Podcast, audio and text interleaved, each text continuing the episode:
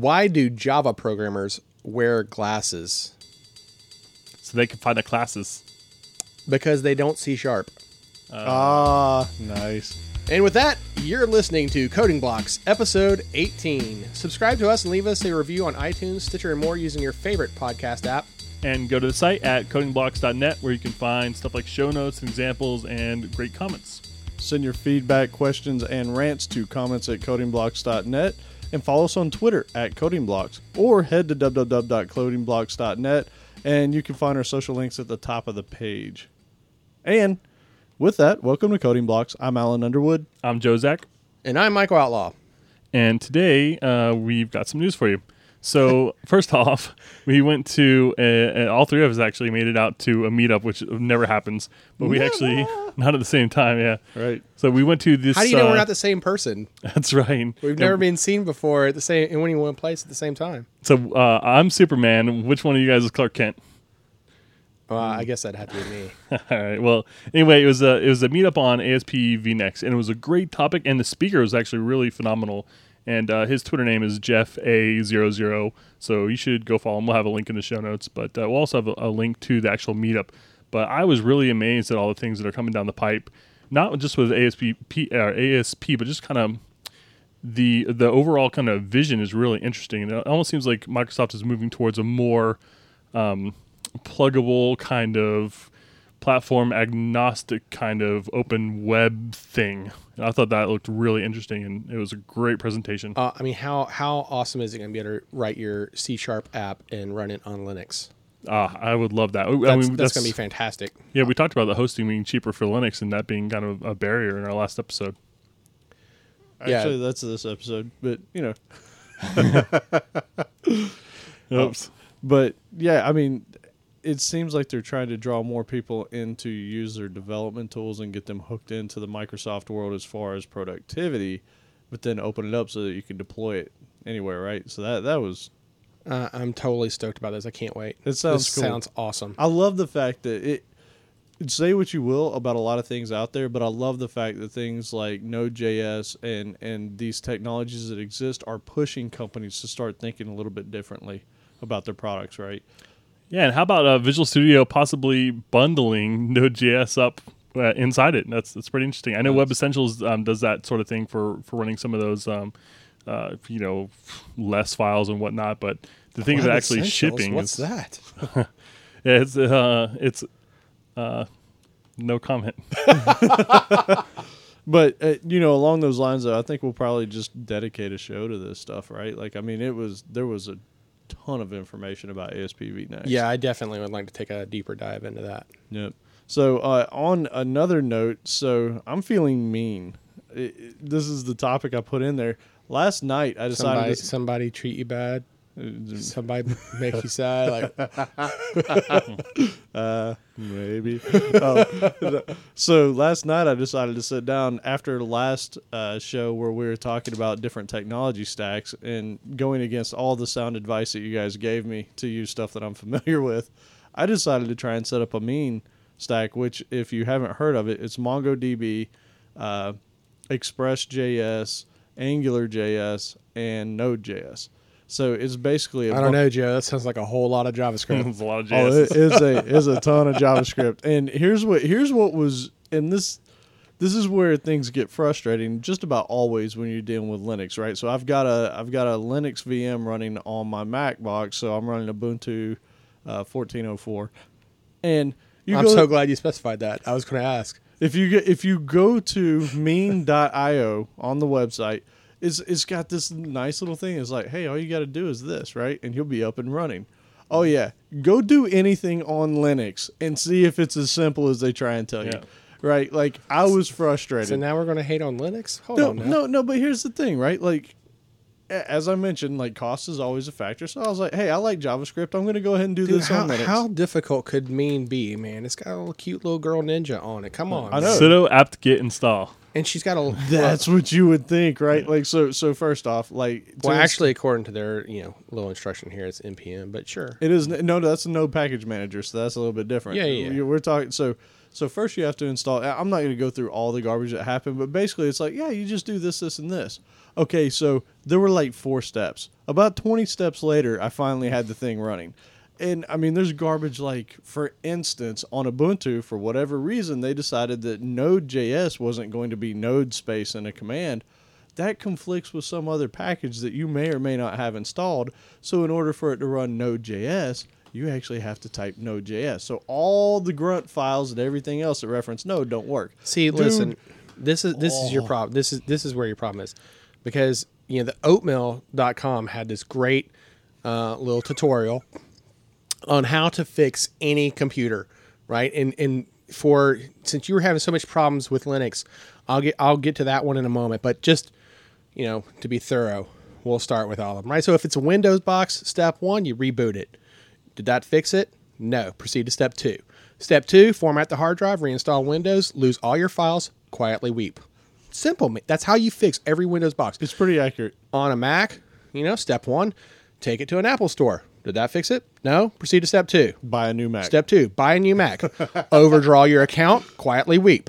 Hey, just so so we're clear Now- here, I'm not reading this. That was a good guess. Now, just now, since you were having so many problems on Linux, okay, uh, this one's for you. Okay, step one: learn to code in C++, recompile the kernel, build your own micro microprocessor out of spare silicon, which you had laying around as you do. Recompile the kernel again, switch distros, recompile the kernel again, but this time using a CPU powered by refactored light from Saturn. Grow a giant beard, blame Sun Microsystems, turn your bedroom into a server closet, and spend 10 years falling asleep to the sound of whirling fans. Switch distros again, okay, because you said you were only on Ubuntu. Abandon all hygiene, write a regular expression that would make other programmers programmers cry blood, learn to code in Java, recompile the kernel again, but this time while wearing your lucky socks. Okay? That's how you fix your problem, man. Did that close. fix it? Did that fix it? No. Proceed to step two. Revert back to using Windows or a Mac. Quietly weep. Yes, uh, that's fairly accurate. So what mean led me to believe was going to be a five minute process ended up taking me about an hour and a half. In fairness, that's one of the reasons why I love Visual Studio because I feel like I can be up and running in no time using their tool set, right? So so I put it upon myself to take to to hurt myself, to put myself through pain. But at the end of the night, I did have an up and running mean application that had a login and all kinds of stuff. So it's pretty interesting. I'm going to continue down that path and we will update this at a later time. Okay. so it was interesting. So going along with the you think he'll previous switch stack, distros by then, or Probably. yeah, I was actually. Uh, I decided the other night I was going to run through an Angular tutorial, and the first one I find is like it starts off like download this project now, do these twenty steps, and here's a video. I was like, oh man, I, I was kind of hoping I could just you know read step one, two, three, and then do my own thing, but. I have been looking at Ember a little bit though, and what I like about it, I don't know if it's this is true or not, but from just looking at a couple examples, it's kind of like uh, they've got these things set up on the main website where it's like, how do you do this? You do it like that, and I like that I didn't have to Sounds like install. I didn't have to set up my directory structure in a particular way, and so it looked like the kind of thing that you could, you know, sprinkle in a little bit easier than Angular. Now I'm probably wrong about that, but it looks that way. At least it, it seems like they're maybe marketing that way a little bit. So I thought that was interesting. You are wrong about sprinkling it in, but from what I understand, though, what you are right about is Ember kind of forces you down a path, where Angular lets you kind of hang yourself, depending on how you go about doing things. So Ember's a little bit more uh, opinionated in how you have to do things. So it's it can be good, but dude, now that I've gotten pretty deep into Angular, it's not for the faint of heart. I mean, uh, like it, seriously, it doesn't just like give you the rope to hang yourself. It's like here's the noose. We've already Mm-hmm. prepared it. You just got to insert you your just- head you here just in this right hole. through it, right? Yeah, yeah. We'll But take care of the rest. Don't worry. At least you know that you're not stumbling around trying to find that noose at that point, right? So it's it's pretty interesting. Um, but yeah, I, I do plan on on going down this path a little bit further just to kind of see what this is all about. Uh, because you know document databases scare the crap out of me for some reason. They just don't make sense. They seem so foreign. But uh, I, I think I want to play with it more for that than anything else. Uh, the next thing, Vlad also replied to us on episode 17, the one that we were just talking about, and he made a couple of good points. So we were talking about server costs and all that, and he brought up Azure, and he is uh, if you don't remember Vlad, he was on an episode about Aspectacular and had a great time talking to him. But but he's basically just tinkering around with Azure on his own projects, and he said he's approaching a car payment a month just messing around with Azure services, and that is kind of one of the frustrating things about dealing with cloud services nowadays is unless you have something making money, it's kind of hard to just learn it, right? Unless you're working in a business with your with your hands on this kind of stuff, or whether or not you have something that's making money on a side project, I mean, you got to invest some money in it. Well, I like the way of saying that. Like that's something I could sell to the wife. You know, like, hey, the, I can't go out tonight to dinner because I'm going to work on a side project because I want a free car. Don't you want a free car? Who doesn't want a free car? Yeah, Yes, uh, Well, I think we were talking fun car one. payment. car though. payment. Yes, yes. Yeah, like you like up the ante a little bit there. Yo, I'm, I'm working on getting into management. Oh, okay. Yeah, this, this is how you do. You're doing well. Um, yeah, and and uh, just to clarify, uh, if you wanted to go back and listen, we had a Vlad on episode nine when we were talking about aspect oriented programming, and uh, he had a framework specifically for it. And Which then- may have been named by Outlaw, maybe, maybe Yeah, not. yeah, I we- don't know. we believe it was. There might be some dispute here, but There uh, was some drama at the local meetup. I'm just saying. Um, but on top of that, another thing that he mentioned. So Joe said that if he was going to program something, he would do a service, and it, basically his point was he doesn't want to deal with UIs. Well, Vlad brought up a valid point that is one of the reasons why I have abandoned so many projects I've decided to start is because one of the frustrating things for me is, hey, what platform do I want to program for? Do I want this thing to install on Windows? I have a Mac. I kind of like it to run on a Mac, right? And, and then you're like, well, what about Linux then? And so then you start looking around.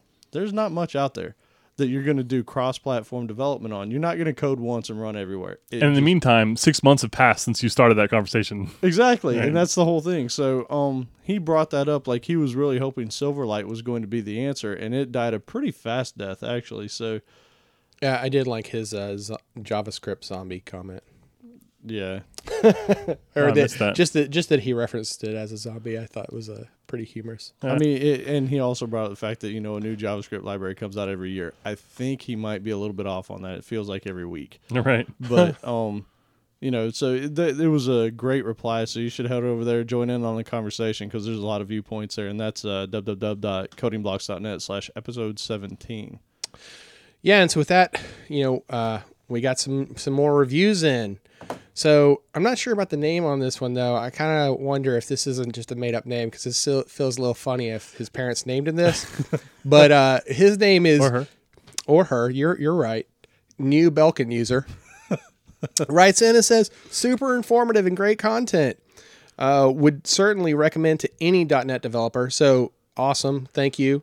Uh, we got another one on Stitcher uh, from I'm, I'm just going to pronounce this as Cash.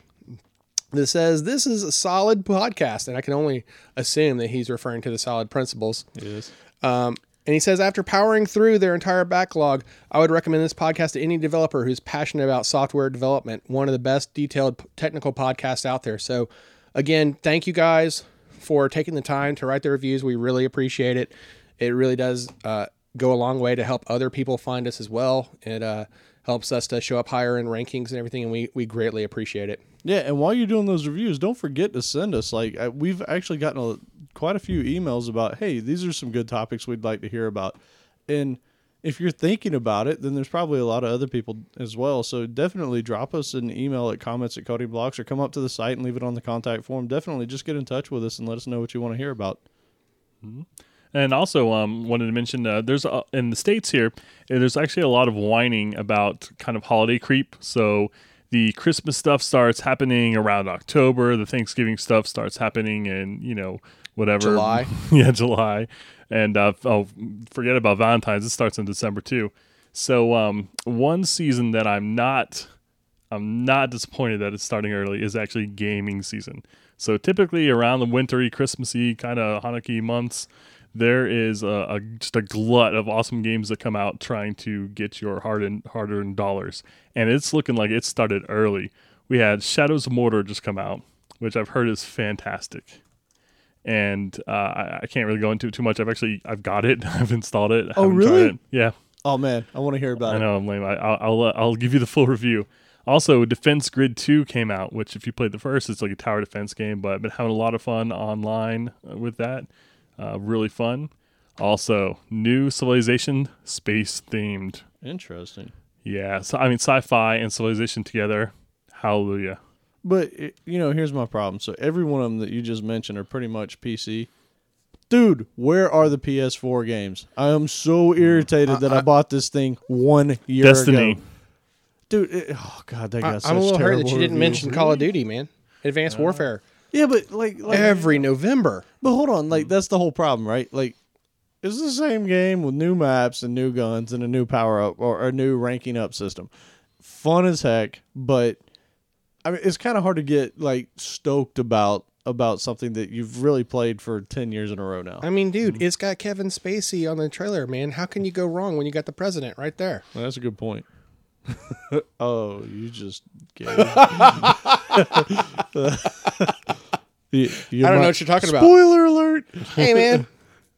But um, yeah, I mean, I, I'm seriously, seriously aggravated by the lack of games. I've had my PS4 for going on a year now, and there still is not like that one killer gotta have game. That's the one thing why I haven't I haven't decided to break down to buy either. Hold off. PlayStation a PlayStation 4 nor the Xbox One and and it's mostly because like why bother? Yeah, hold off. I mean, seriously, the the only game that has just got an outstanding review on the PlayStation 4 that uh, th- there's a couple, but the only one that got like a 10 anywhere was The Last of Us.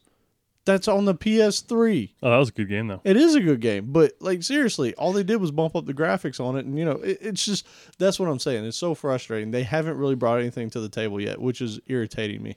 Yeah, I, I've just been holding. I, I am more leaning to the Xbox One now. Oh, I don't understand that, but whatever. Yeah. It's got less Well, it's- I processing mean- power, dude. If you're already into the Xbox community, right? You know why not? Well, have you guys heard of No Man's Sky? No Man's Sky. No. Yeah, the description is a science fiction game set in an in- infinite procedurally generated universe. Oh, screw that. Oh man, that's my that's my heaven right there. That's perfect. So you like uh oh man, what's what's that the medieval game that where it's like six plus hours? Uh, Um, I, I prefer if there's aliens. I always prefer aliens over orcs. but you want something that just literally generates itself. So there's really you, there can't be a storyline because it's Oh, just, story. I don't want story, man. you just want to roam around. But Yeah. hold on, like playing Grand Theft Auto though, you don't get tired of like running around and running over people for like thirty minutes. Oh, no, no. man, because you know the best thing about Grand Theft Auto is you try to see how high can you get your wanted level up and then bring it back down. yeah, you got a hot saying. seat that one, man. Like Yeah. you die, you hand it over, man. That's that's the fun. Like I get tired. when I'm like, oh man, I feel obligated to go do this stupid quest, and I don't want to do it. I have more fun playing Grand Theft Auto not doing what I'm actually supposed to do in the game Well, that's what I'm saying. But after you've done that, like after you got that, that for threat hours level- on end, man. really? I just drive around like Wait, a wait, hold on, madman, hold on, hold on. trying to see if I can evade them. Let- I let- like to race, so you got to keep that in mind too. Well, no, no. Let, let's clarify something. Are you one of those guys that likes to play Nazi zombies on on Call of Duty? No, Okay, all right. well, that's just mindless repetitiveness. I can't take it. Like mm. I, I need something new. no, but again, like I, I, in all honesty, like racing games, racing simulation games are my favorite games on any kind of platform. And while in Grand Theft Auto, it's not simulation; it's just another. It, it's fun how some of the cars handle, and so like I'll just have a blast driving around trying to see how high can I get the uh, uh, the wanted level up, and then can I get it back down? It becomes a challenge to see if I can bring the level back down. I get If it. I can outrun them enough to bring it back down. I get it, but I bore after about thirty minutes of that.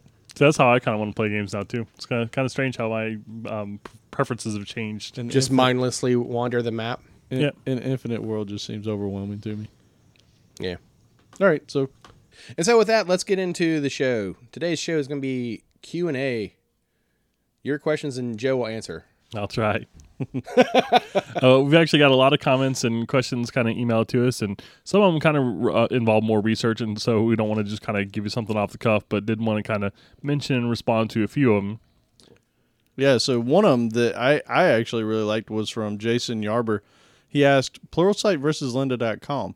So we talk a lot about Pluralsight on the show uh, for good reason. I, and I've also had some experience with Lynda.com. I think you have also, Outlaw, and probably you too, Joe. Yep. Um, so it, my take on it is this Lynda.com is an absolutely fantastic resource. And it, it the way that I see it though is it's more of a broad spectrum of technology, software how tos. It, like that's usually my go to source for hey, how do I do something in Final Cut or how do I do something in Photoshop or And it's funny you mentioned Final Cut because I was actually thinking of uh, Color, yeah, which is no longer around for Final Cut Studio, but Yeah, so I mean, they have a lot of stuff. Now they also have programming things, but they are not programming centric. So, um, if you go to something like a Pluralsight, eh, I mean, eh, just about, and they do have things that are outside the realm of programming, but ninety percent of what they've got on Pluralsight is is hardcore programming. Whether you're talking about .NET or you're talking about SQL but let's Server, just take this question a step further, though, right? So, I mean, specifically, it was Pluralsight versus Lynda. Yeah. But w- what if you were to just say, like, how, how do you get, how do you stay current? Like, what's your training go to? You know, like, oh, how do you, how do you get your learn on? codingblocks.net. Uh, no, really though. I, not not really coding blocks, but really podcasts are my preferred way. Like I can listen in the car, and I just seem to really get out of uh, like listening. But um, I have a hard time sitting and watching a video. Uh, that said, I do subscribe to Pluralsight, and I, I really like it. Because, but the reason is, uh, I'll basically like play a video game on one screen that. Um, you know, something like maybe Minecraft or something that doesn't require a whole lot of interaction, and I'll have Pluralsight on the other screen. I'll just kind of be learning about something new and random. Well, in fairness, like the way that I'm do Pluralsight is I pay for the the higher cost subscription on there, and then that way you can download it to your phone. No, but I mean that's really there were two reasons I did the uh, the fifty dollar a month one was because You wanted to take the test. no, I don't care about the test. Right? Like I, I, seriously I don't want to take tests, but you can download the code. Which is awesome for being able to follow along with whatever they're talking about. And second, more more important to me was being able to download it to your phone so that just like I listen to music or a podcast in the car, I can listen to an entire course while I'm driving. Granted, I'm not looking at the screen, but a lot of times you can pick up what they're talking about, you know, as you're going along. So so that's kind of how I do it. Now with lynda.com, I have found that is very much more you're sitting down and watching this and it, it again, this is usually how you're dealing with software as opposed to how to program. I haven't done many of their programming courses, but it, I've used them both separate. Excellent resources, both of them, in my so, opinion. So, so I'm going to be the old school one here to say, uh, you know, crack open a book. Yeah, I, you know, he- here's my problem with books is you don't know how good it is till you buy it. Now, granted, you can look at reviews, right, and and that's helpful, but dude, I I don't know. I I would rather listen to somebody talk about it or watch something. Yeah, and uh, actually, just for fun, I kind of I googled, I searched on Lynda.com for BizTalk, which is something I, I recently started watching on on Pluralsight.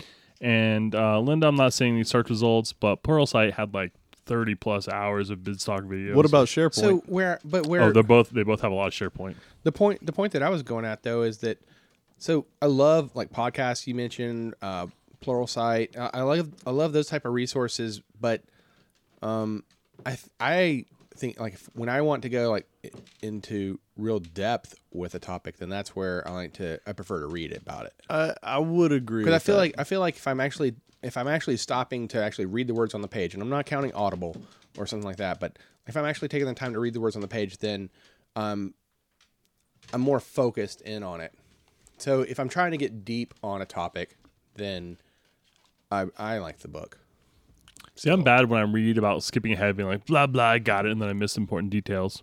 you, I, you know what? See, I, I'm actually bad the opposite way of that because even if this is like, oh my god, how many times have I got to read this again? I'll keep reading it hmm. just to get through it, just in case if there's some little gem that I'm like, oh, well, I'm glad I read that. a book has to be really enticing for me to go with it, and I'll give you this one reason: because my fifty dollars at Pluralsight, I can go pick any course I want and watch it, listen to it as many times as I want. A book, I'm spending fifty dollars on one writer, and I'm and I'm hoping that he gives me everything I want, right? So that that's kind of how I equate it. Like if I was going to spend fifty dollars a month, let's say, on whether it was going to be a book or one of these course type things, I would go with the course site it, because your your your breadth of of topics is just massive. Don't get me wrong, I love Pluralsight, Right. And and I I have I think the same um You have the same plan plan. as you, same plan as you have. Bala.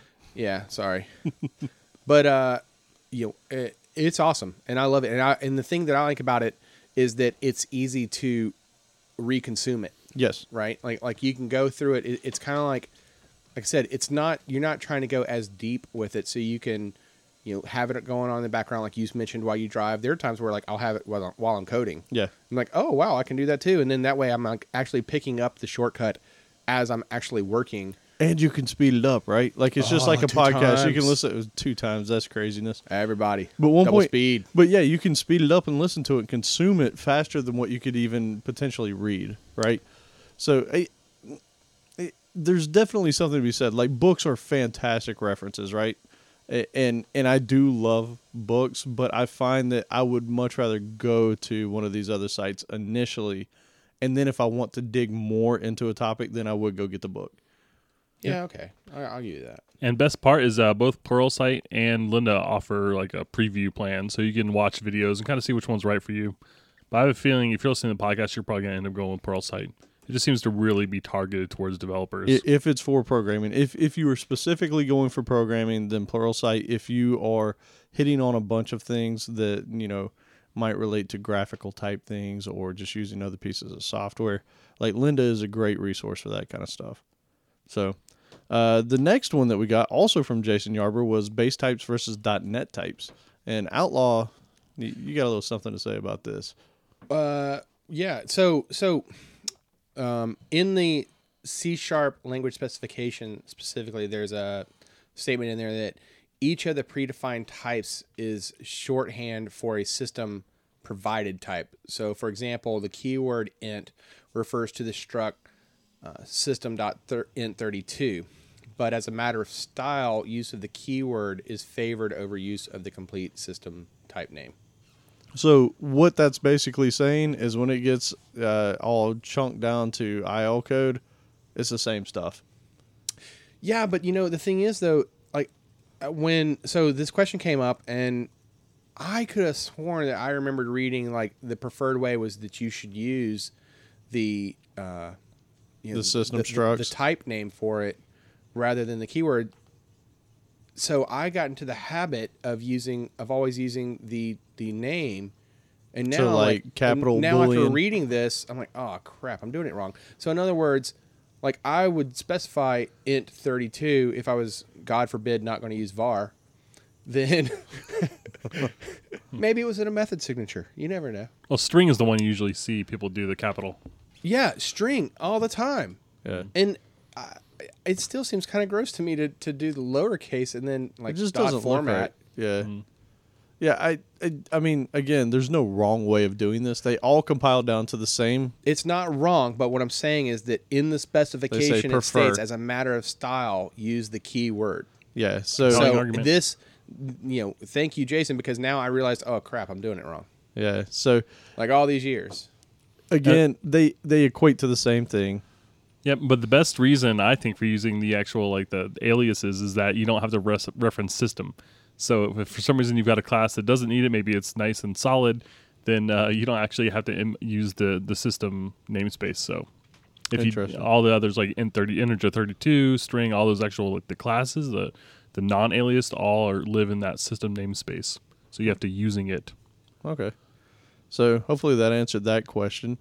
And then uh, another Oh. one. Sorry, one other thing I did want to mention too. There's actually a whole lot of stuff out, out there about .NET types and the unified type system, and you know we talked a little bit about like value times reference types, but um, there's also this notion of things that are CLS compliant, which is a common language system, which means things that are in C sharp uh, that Common work in basically specification. specification that work in all those languages. So there's actually a lot of really cool stuff there. So I'd like to really expand on this in a future episode, and wanted to thank Jason for kind of bringing this to our attention. It's something that's really interesting and actually a really big, deep topic. Yeah, Yeah. thanks, Jason. I gotta go change all my types. now that's going to be a fun regex. Yeah. uh, and then we also have one more question from John Panning. And he was asking about one of Joe's very favorite topics, which is oh yeah. So he was asking about basically um, best practices for unit testing and integration testing. Stop. I totally want to do this one in a separate, dedicated episode. Yeah, me, uh, me too. Actually, I wrote notes for it when we first started talking about doing the show because uh, I'm kind of a nut about talking about testing, even if I don't always do it.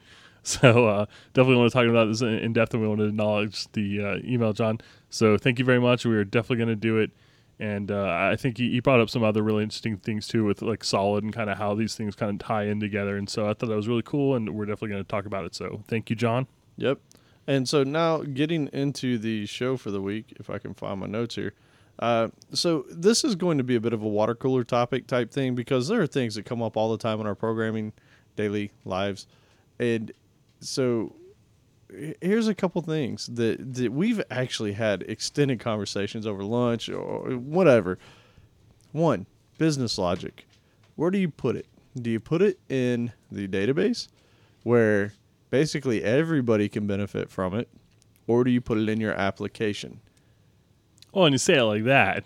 I know what I, know you're I on. might, I might have leaned towards something, but, but Well- I actually have arguments against against what I seem like I was I was leaning towards there here in a second. So Okay. Well, But- wait a minute, because like, are you referring when you say business logic in the database?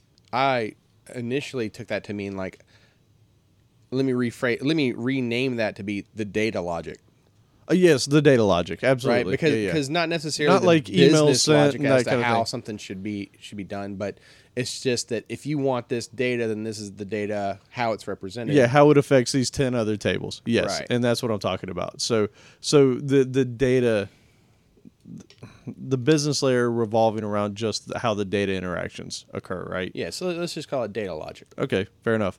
So where would you do it and why? I know where I do do it, and it's in the code. So why?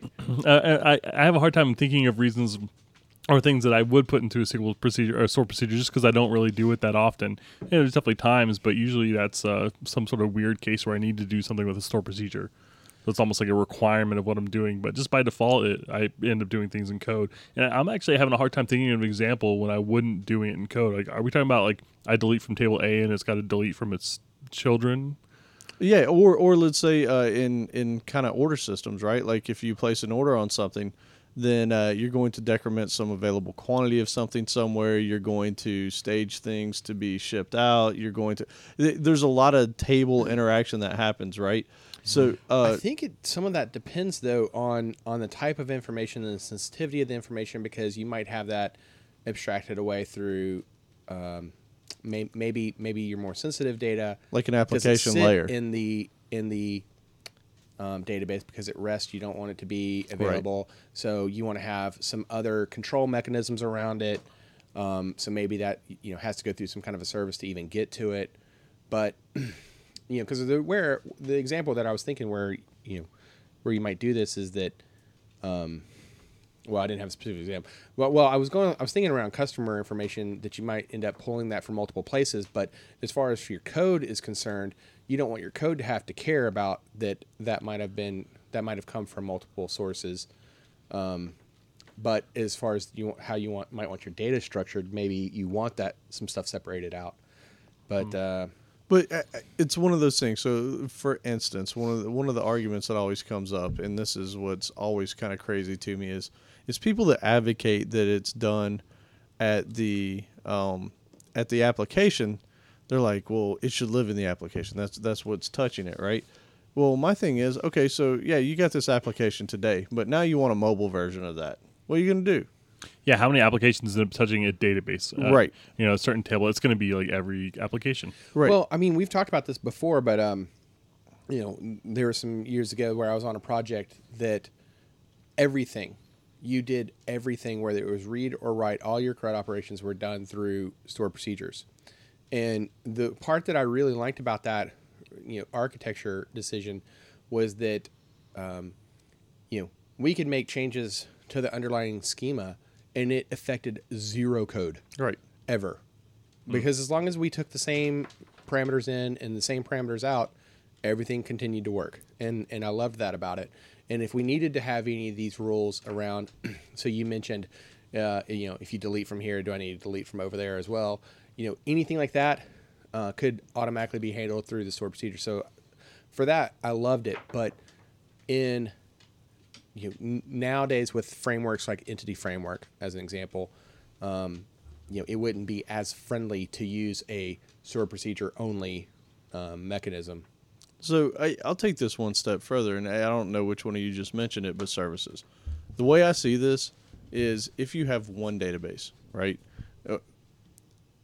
I personally, I think that a lot of that logic should exist in the database in a stored proc, simply because it keeps it closest to where the data's stored, right? Yeah, there's value in that. It's definitely the closest to the, the actual issue, the the subject. Now, what I will say though is, in and I'm not against the application thing, but I think it's at least flexible. But I think if that's what your goal is, then in today's world of service oriented architectures, I think you create a service. You stand up a service that is now a layer between you and the database. And then that way, if you do happen to have that and, you don't want to keep it directly in the database because then you'll have other people, well, what if you need to move from SQL Server to Oracle? Or what if it, I would venture to say that happens less frequently than changing programming languages, right? Like RDBMSs tend to hang around for a long time.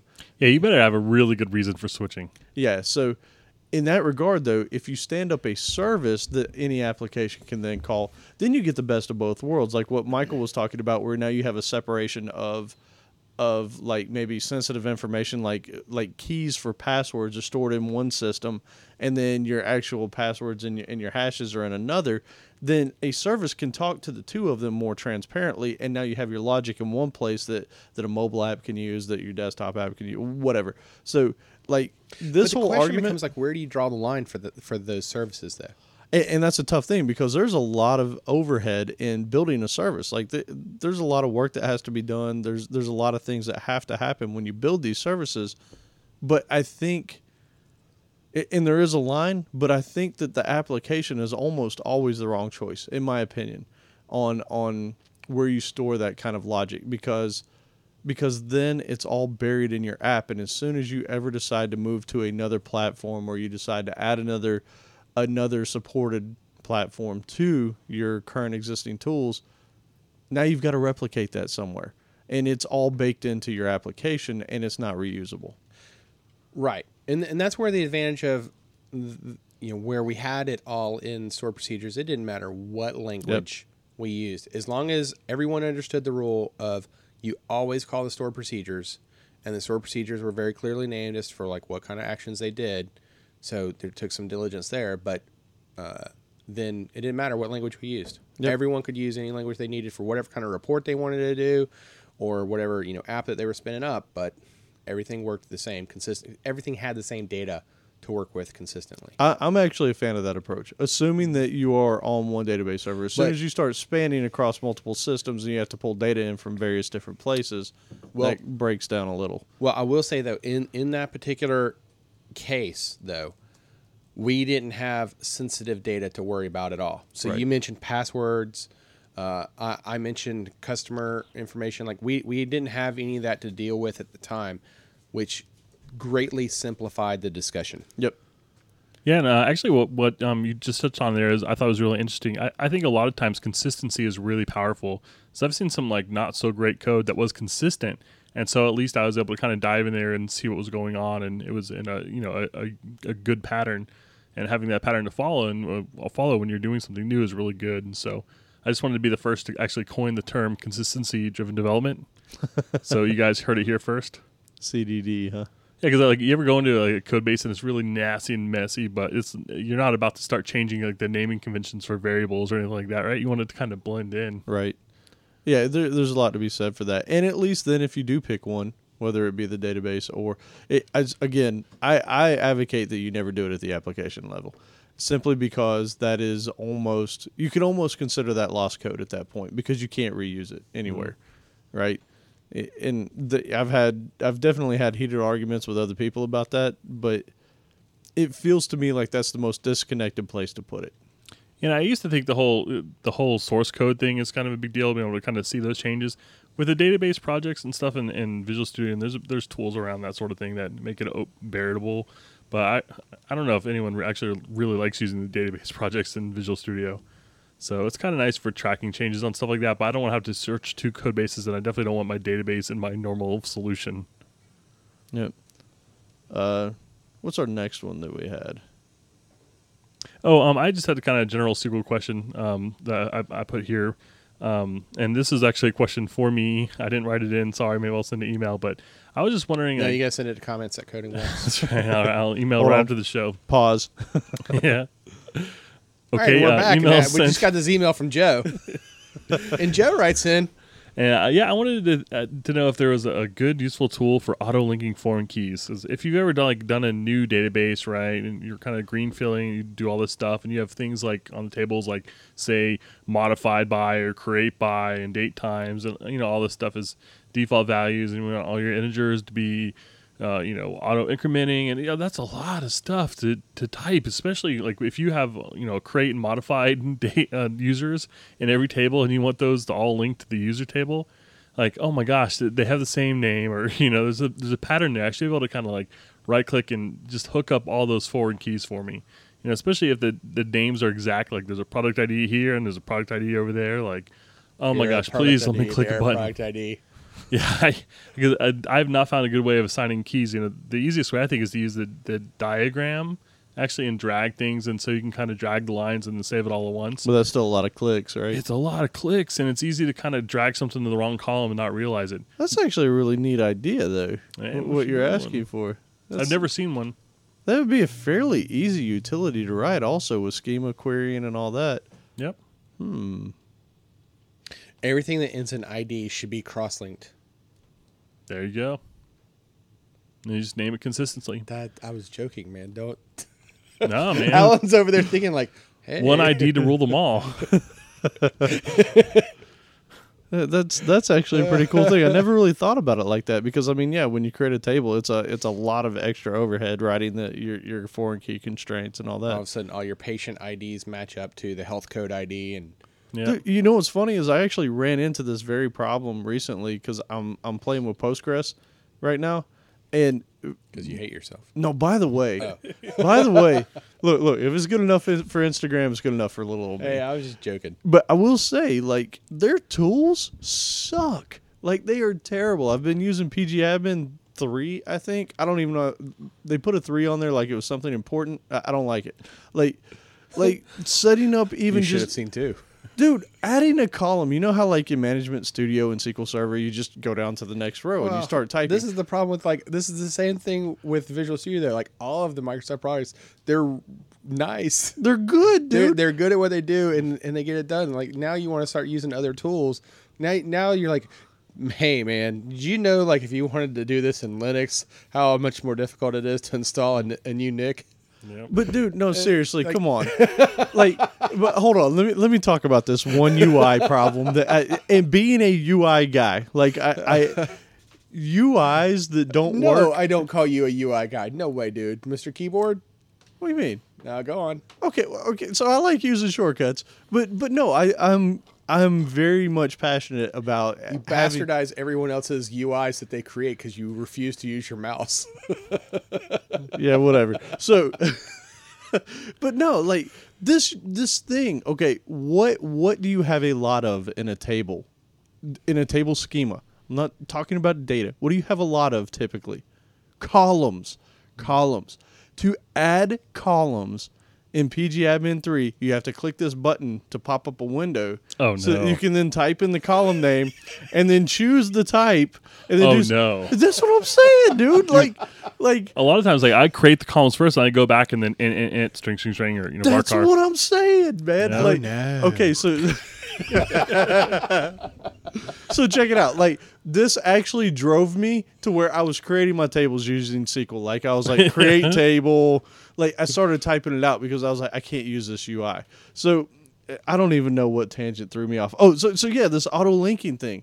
So after adding like five columns to a table and that taking me ten minutes, I was like, I can't take this anymore. And then I saw the foreign key tab, and I was like, Oh no! Oh, I gotta do all this.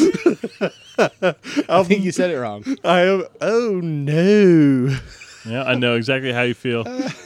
yeah, I recently did something. I created like I don't know, it's like 50 tables or something, and man, oh, that means there were 100 create and modify by users. But it kind of really begs the question though: if you did do all your creates by uh, uh, in a textual format to begin with, though, then you'd have the ability to easily copy that and repaste, you know, uh, reproduce it somewhere else, version it if you wanted to.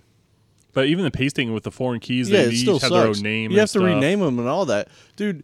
I could totally see writing a tool that, and this probably wouldn't even take that long. It- Well, I man, talking I, I think I'm actually going to the- dream about this tonight. though. Yeah, But we Like, can make I- those scripts and then step three. I don't Yeah, know. I mean, it's profit. beautiful. Think about it though. Like seriously, what he's talking about. You have you have ID columns on these things. You say, "Hey, hook these up," I right? just got that.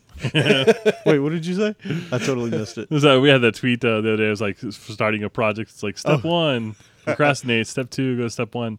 But uh, I was just joking that like we, you know, step two is like create this tool. Step three, I don't know. Yeah. Step four, profit. We all retire. Yeah, we're there. Yep. You get a database. You get a database. See, that's the problem though. Like, right? We we all start these, and uh, Joe and I were talking about this before the show. Like, he said that he was sitting there and. It started messing with something, and all of a sudden he's dragging some buttons around. Yeah. Oh man. And and I did the same thing, but I was sitting there. I don't know how many database tables I've made in my lifetime, but the other night I'm sitting there. I'm like, man, I'm creating a schema, and like two tables later, I'm still staring at it. Like an hour and a half later, I'm like, why? Why am I doing this?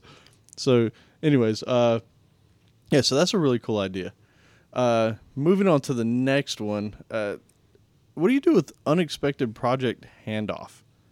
Yeah, so uh, I recently had an issue where I kind of like in the middle of something it was it was kind of like, hey, uh, we need you to kind of drop this, hand it off to someone else. This has happened lots of times, but um, you know, I kind of it got me thinking like, you know, what's nice to have, and so I kind of wrapped up the database and the project and kind of wrote up just a few minutes of like, here's how you kind of start it and install it and put it on a thumb drive, and um, but then I started thinking, I'm like, oh, I should mention that class that I really don't like. It's got a bad name. I've been dealing with it, but I don't want them to think that I think that's okay. And so I start writing all the stuff I don't like about the project, which just kind of seems silly, you know. Uh, and I know there's always dirty things in every project, but then then I started getting complex. It's like, okay, I've listed like five things I wanted to mention about names I didn't like or things I wanted to change that I hadn't got around to changing, and then I'm like, wait a second, what about all the things I didn't mention now that I just forgot right now? Does that mean if he sees something stupid and it's not on my list that it meant that I meant to do it, or am I just uh, living in my head too much? I think it might be part of that. Well, I was gonna say like uh, you know because as far as the unexpected project handoff, as the receiver, you just hand it back. No, thank you. Got That's- my own. That, friends, is solid advice. yep. Uh, y- y- but you know what? Actually, I've been handed off projects from Joe, and he actually goes over the top with it, which is is pretty good because it makes it easy for a developer to pick up. However, we all know this. Like, you can be told a thousand times how something works, and until you actually get your head in there, Right. it's it's impossible. Now, it is nice to point out like the gotchas, right? Like I would completely agree with that, and even having like maybe a wiki article or something together that's like, hey, to even get upset to get set up and run this thing, these are the kind of steps you need to go through, and then. I- I, I definitely think probably in times you're overthinking because yeah you're like oh you need to watch for this you need to watch for this and again there's there's only so much detail you can put into that before people actually start looking at the code Yeah, I just felt bad because there's one thing I was like, I was kind of deprecating a project, but I just hadn't done it yet. I just kind of decided I wanted to do things a little differently. So, you know, I kind of moved a few things over, but I just hated, like, when I handed off, like, oh, and there's this weird project that I'm kind of getting rid of, but I haven't gotten rid of yet, but you should totally get rid of it. And oh, and over here is the forest of interfaces, so don't go in there. That, that's interesting. I mean, nobody likes getting handoff type stuff, anyways, because that usually means that you know you're getting it for some reason. Right? It's like I got to do all the fun stuff now. Here you go. right, It's on you now, sucker. right. There's actually a, this question has actually come up on uh, Stack Overflow too. There's a uh, you know a checklist that, that they provided, and obviously the community has uh, has agreed on on the appropriate answer for that. And uh, you know they state that the important points to document are the interfaces, the build process, other tooling, what's not done, and other resources that are involved. Yeah, I think that makes a lot of sense. There's also some kind of weird emotions that come into play there because, uh, like, on one hand, you're like kind of handing something off. Like, you're, there's always the fear like they're gonna get in there and be like, uh, "You're an idiot. I just kind of erased all this stuff and uh, got it done in a day." So, Oh, there's definitely there's definitely that feeling like that's my baby. Yeah. you can't.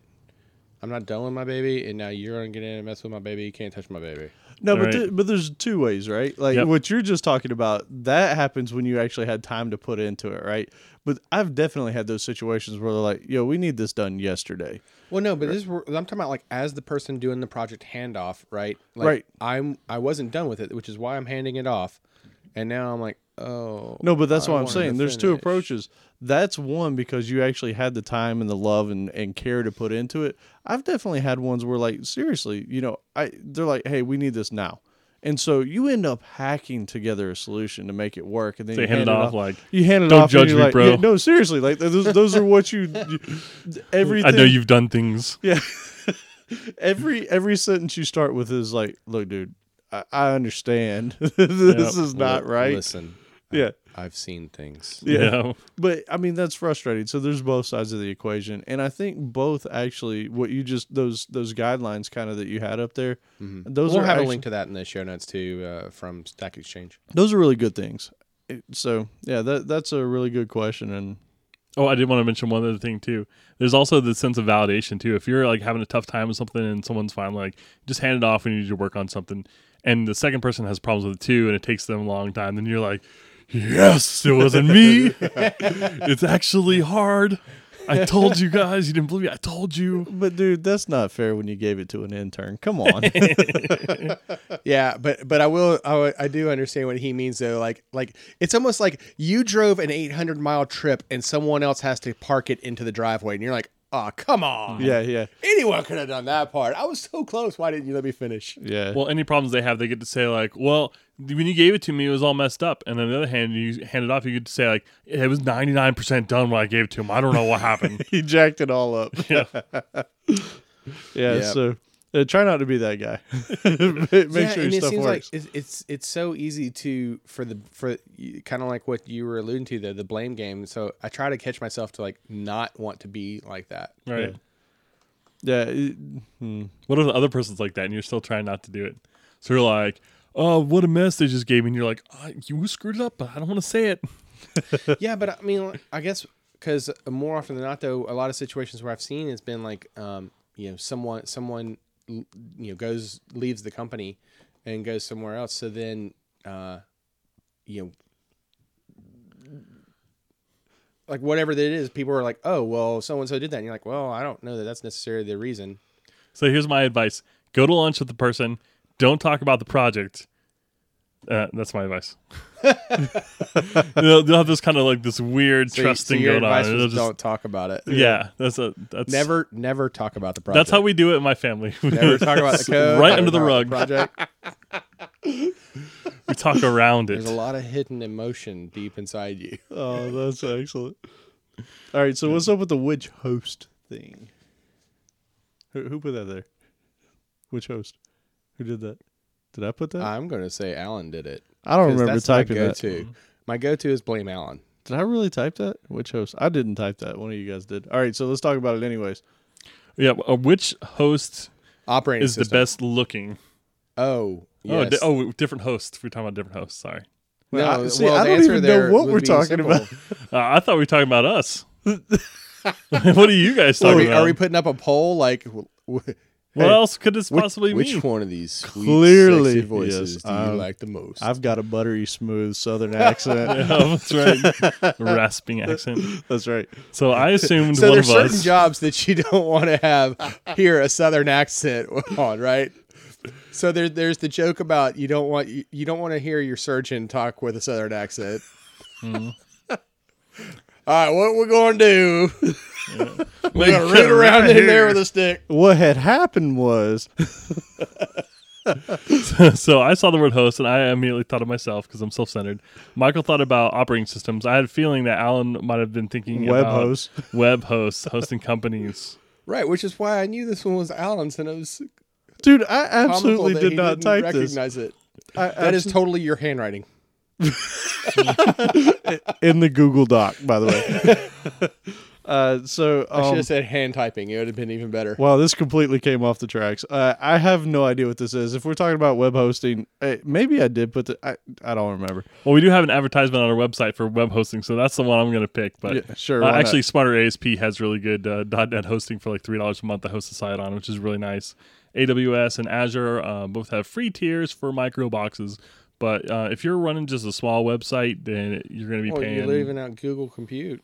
Uh, what? No, no one uses that.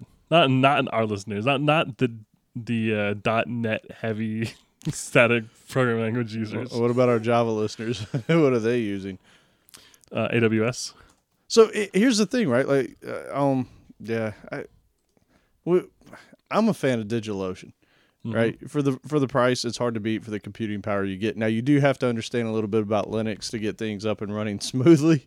Uh, and then there's shared host. If you're going cheap or whatever, those. I mean, there, there's so many of them. I, we've used Bluehost. I, I've used um, iPage. I've used a bunch of them. I, HostGator. HostGator's one. Uh, I've used FatCow. I've used. I can't even remember what other ones. It, Well, I think the right answer to this question is just not GoDaddy. They've had a lot of security breaches over time. I just I don't even know why I say that anymore. I just I remember people telling me like never go with the GoDaddy hosting. And I don't. I don't know why that would have been, but they definitely had some security problems in the past. It's probably because they upsold you on it and you accidentally ended up signing up for something that was way more expensive than you would have, and it doesn't quite do what you want. The the GoDaddy scandal, or not scandal, but um, shoot, what was it? it? It was something that came out. oh, We were just talking about this, where they they took a stance that was against what the rest of the internet. Oh, Oh, what was it? oh, Net that- neutrality. yes, net neutrality? I thought it Yes, was it was. No, it was. I don't remember. It's also Linode. So yeah, we just kind of answered a question that uh, we didn't actually ask. So sorry about that, listeners. Yeah, no idea what we were going for there. But if it's the handsomest host, that's obviously me. If it's hosting, who knows? yeah, I don't know. Yeah, that, that's And uh, send us your best looking host to comments at. oh no, don't do that. Oh dear God, don't. Wow! Suddenly that confidence just uh, got shot no, down. no. You guys saw the? Is, you've heard about the OnePlus or the yeah the OnePlus phone? The they just recently did some sort of Oh, where they the stupid marketing campaign where they said, "Hey, ladies, this one's for you. Send us a photo where you've written one plus somewhere on a part of your body, and we'll vote the picture up. And whichever picture gets the most, then we'll send you an invite to buy the phone." we're not trying to be those guys. Yeah, Yeah. uh, uh, apparently, like they went down in flames on Oh, that one. That Yeah, wasn't even their first stupid marketing uh, uh, scandal, but yeah, they they um, they got some thinking to do before they open their mouth. yeah, Well, yes, I would have won anyway, and we all know it. fair enough. We'll just we'll just call that one a win for me. All right, well, so with that, let's go ahead and get into the uh, the tips of the week and resources we like. yep. All right. So I'll start off with my uh, tip of the week, and and here's one. I found this. I absolutely love it. Uh, this one is a Visual Studio tip, but if you use uh, multiple monitors, right? We've talked in the past about how I like to use all of my monitors for a single instance of Visual Studio by just tearing off the tabs and throwing them onto other uh, screens. So, like, for example, uh, my current setup, I have three monitors. So I'll have one main screen that I'm coding in. I'll have another screen off to the right that I might have code that I'm referencing. And then uh, I'll have half of that screen taken up with like output or uh, if I'm in a debug session, it'll have locals and things like that, any watch variables, things like that. And then on the third sc- screen, well, I guess it technically be the first screen because it's over on my left, I'll have um, things that like the to do explorers uh, from resharper so any notes that are in the code um, and i'll have uh, any uh, test case coverage you know um, test coverage uh, from dotCover and resharper open over there and then I'll have a small little itty bitty window that'll be used for like showing interfaces that you know maybe I'm for whatever uh, code I'm working on. Sometimes I just like to have a copy of that interface definition handy so I can see it uh, just as a reference point. So that's a lot of windows I have spread out across these three monitors, right? And it's so frustrating when I'm on a laptop and I want to take that laptop to maybe go do a presentation or whatever. And now I'm down to the single laptop display. I feel like I just stepped back in time because I only have the one display and it's little and I'm like, ah. So there's this great add in for Visual Studio that I found called Layouts Orama. And what it allows you to do is you can create layouts for your different window positions for whatever your choice may be.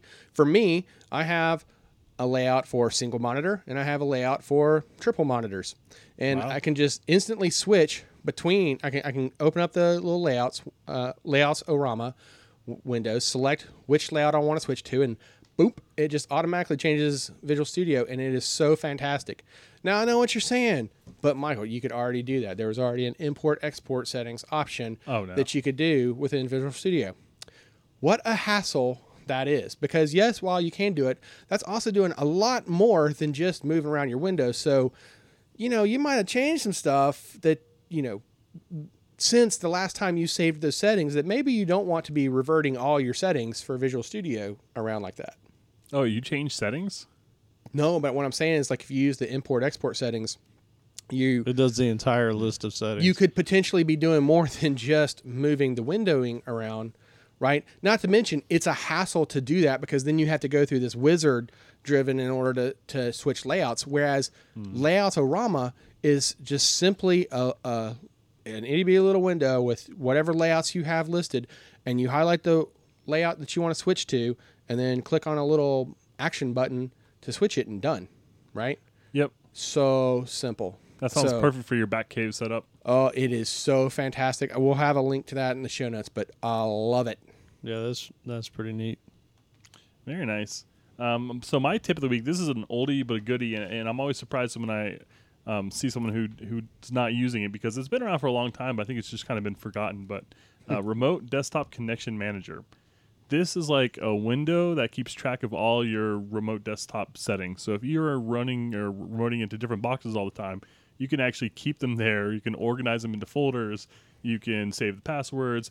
Best part is you could right click and say connect to all or disconnect all. Just make sure you don't click log off. Uh, because I'm sure you guys have found, I don't know where this bug came from, but at, at, at some point there was a bug in it. I don't know if they fixed it because I won't try it again. No, they that's the have thing. not fixed it. Th- this this uh, program it hasn't been actively developed in a while. Yeah, They it works so fantastic, except for if you click log off the box instead of disconnect, it logs off your computer. Yeah, Right. things start closing, and you're like, "What? Just well, no, That's not what I meant. Who would do that? Hey, Yeah. Do you guys have a good way of stopping that when it happens? no." Sometimes I've noticed that if I if I'm quick enough, I can open up Notepad and type some stuff, and it'll do the whole like, "Do you want to save this file?" I'm like, "Cancel." I just panic. That's basically what happens. You hear me over there like screaming at my I, I just throw stuff. I just throw stuff. It's done. Yeah, But just to, I don't know that Joe did it justice. So you can organize everything. But the beauty of what what he's talking about with that program is, you can open up like you can say, "Hey, connect to these ten computers right now," and it'll give you like little thumbnails of each computer, and you can just click into that screen and go into each one as quick as you want. So yeah, that's man. When Mm-hmm. and he you can save the to- file too. yeah, you can export that the the connection file and and share it with other people who get to those same servers. I mean, there there's other uh, tools like this. Um, like you know, Apple has its own version of a tool like this available for managing OS 10 boxes. But you know, the one, I, I do really like this. One thing that you didn't mention though is that in your so basically on the left hand side of the screen you have this like explorer tree view of uh, any of the folders that you've grouped these servers into, and then you'll see the individual folders. I'm sorry, servers listed, and you know in each server you might have um, information about like the host and things like that, but you could also have credentials and whatnot. But you can also let those credentials roll up to the parent level. Yeah. Oh, so best part. so Yeah. if you're um, in an Active Directory environment, for example, and you know all of these pass all of these systems are going to use your AD credentials, you can just let it roll up to the parent, and that way you're not having to go into 30 uh, configurations and uh, you know set them uh, you know manually each time, or you know anytime you want to use it, have to go back and save it. You could just do it at the one place, and then that way in the selecting the 10 servers like Joe mentioned. Uh, and connecting, it already has the credentials that it needs. You don't even have to put them in there. You can actually right click that top folder and say connect as, and you just type it in at that you time. could, you could. which is nice. Yeah, that that's uh, Joe's the one who showed me that thing, and I, I can't live without it now. It's a shame it's not being developed anymore. It seemed to work really well, except for the terrible, terrible log off button. God, that that log off has hit me a few times, and man, it is so painful. Like I, I, I actually think I remember hearing Outlaw and Joe both laugh at me as I was over there, like, why? It's a it's a, one of those rare examples of when like when you say don't touch that button and you really mean don't touch that button. yeah, so if you get your coworkers using this, right, and all of a sudden you hear like random cries, You'll know what happened. Yeah, it's bad. All right, so my tip of the week. This one's actually, um, I don't know, fairly exciting. One of the reasons why I went away from Windows Phone in the first place was because I couldn't listen to podcasts at sped up rates. Like literally, that was the deal breaker for me. The other things on it annoyed me, but that was the deal breaker. Like listening So you're new to 8.1. man, I'm I'm here to tell you right now, like, like even listening to our podcast at normal speed, I'm like, God, that's so slow. I can't do this. Like, I, I have to listen Nah, to it man. Double speed for life, yo. double speed. Like No. we've talked about this, is insane. But but on Windows 8.1, the the phone OS that just updated in the pod, Just updated. no no 8.1 on the phone. It just Oh, came oh. out. Yeah yeah Okay. on the phone just came out. Um, it, this the speed play option has been in Windows 8 for a while, but on the phone OS it wasn't there Okay, until enough, just recently. enough. It and it's not everywhere. If you go into the podcast player over on the right side of the screen, there's actually like a one X button. You can click that and you can choose different speeds. So But soon it'll be uh, Windows Phone 10.1, right? if they do that, right? yeah. we don't need nine. So that that's my tip of the week. If you've got Windows Phone and, and you're tired of listening to us at regular speed, uh, speed it up. So with that, uh, be sure to subscribe to us on iTunes, Stitcher, and more using your favorite podcast app. And uh, uh, as we've said before, please give us a review. We really appreciate that. It goes a long way to help us out. and contact how about that contact us with a question or a topic leave your name and preferred method of shout out which almost nobody does so if you'd like us to mention you for that you know let us know how you want us to throw your info out there and uh, visit us at www.codingblocks.net where you can find show notes examples discussions and more and this particular episode will be slash episode 18 And send your feedback, questions, and rants to comments at codingblocks.net. And be sure to follow us on Twitter at codingblocks. Oh, I got a joke. I got a, I, oh, I got a good one. All right. All right. Hey, you guys ready for it? Let's I'll do get it. this in there. They're skipping Windows 9. They're going straight to 10. there you go That's we were just how picking awesome on it is. PHP for doing the same thing. i know yeah yeah we did just hit up on php for that same thing